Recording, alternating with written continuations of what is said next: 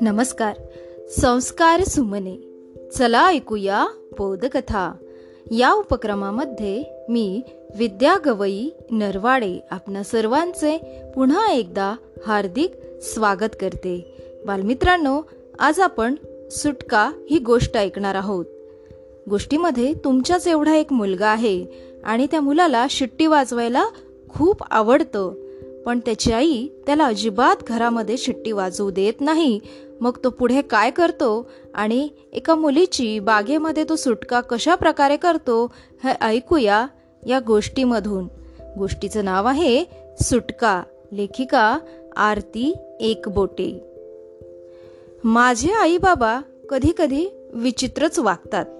आता तुम्हीच बघा ना काल त्यांनी मला ही शिट्टी आणून दिली.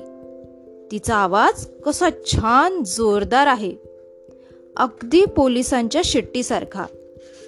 आपल्या तर आपल्याला तर ती खूप आवडली.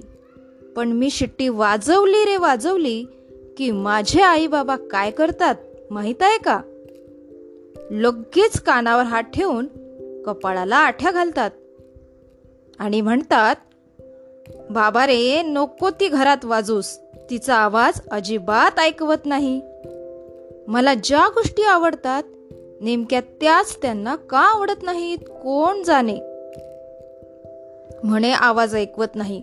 मग शिट्टी आणूनच का बरं द्यावी? म्हणून म्हणतो माझे आई बाबा कधी कधी विचित्र वागतात. काय खरंय की नाही? माझी कोणतीही चांगली गोष्ट ह्यांना आवडेल तर शपथ. जिण्याच्या कठड्यावरून घसरणं नाही. खारी मागे धावणं तेही नाही. आणि शिट्टी वाजवणं छे ते तर नाहीच नाही. मी शिट्टी वाजवली रे वाजवली की लगेच तिकडून शिट्टीपेक्षाही मोठा असा आईचा आवाज येतो. कितीदा सांगायचं रे तुला शिट्टी वाजवू नको म्हणून? नुसतं सांगून समजत नाही ना? आईचं असं असताना मला घरात शिट्टी वाजवायला मिळणारच नाही. म्हणून मी आपलं ठरवलं की आपण जवळच्या बागेत जायचं आणि हवी तेवढी शिट्टी वाजून घ्यायची. आई ग मी बागेत जाऊन येतोय. नेहमीप्रमाणे जाता जाता ओरडून मी आईला सांगितलं. तेवढ्यात स्वयंपाकघरात प्रेशर कुकरची शिट्टी जोराने वाजली. पटकन शिट्टीचा आवाज बंद करत आई म्हणाली तुझ्या शिट्टीचा आवाज देखील असा बंद करता आला असता तर किती छान झालं असतं. आई माझ्या शिट्टीचा तर किती छान आवाज येतो. तो तुला का नाही का आवडत? जाऊ दे आतापासून मी आपल्या बागेत जाऊनच ती वाजवत बसेल. म्हणजे तिचा कोणाला काही त्रास होणार नाही आणि आवाज करू नकोस म्हणून माझ्यावर कोणी ओरडणार नाही. जाऊ ना मी आईला विचारलं. जा पण रस्ता ओलांडताना नीट लक्ष असू दे आई म्हणाली. आता दरवेळी बागेत जाताना आईने हे सांगितलंच पाहिजे का? मी आता कुक्कुल बाळ थोडाच आहे. चांगला नऊ वर्षांचा झालो आहे. रस्ता न ओलांडता यायला मी काय वेडपट आहे का? पण हे सगळं आईला कोण सांगणार? मी आपलं ह म्हटलं आणि बाहेर धूम ठोकली.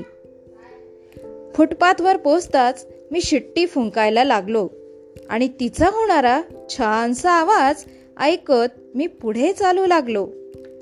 जाताना सहज जाणाऱ्या येणाऱ्यांकडे पाहिले तर त्यांना काही माझा शिट्टीचा आवाज आवडलेला नसावा असे वाटले. पण छोटी मुलं मुली मात्र वाटेत थांबून आवडीने माझी शिट्टी ऐकत होते. चला. मोठ्यांना नाही तर नाही. निदान लहानांना तरी माझ्या शिट्टीचा आवाज आवडतोय म्हणायचा.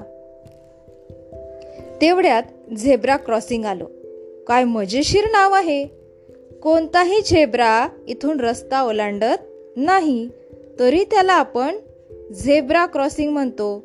आमचे गुरुजी म्हणतात की असा रहदारीचा नियम आहे पण हे नियम काही सगळेजण पाळत नाही.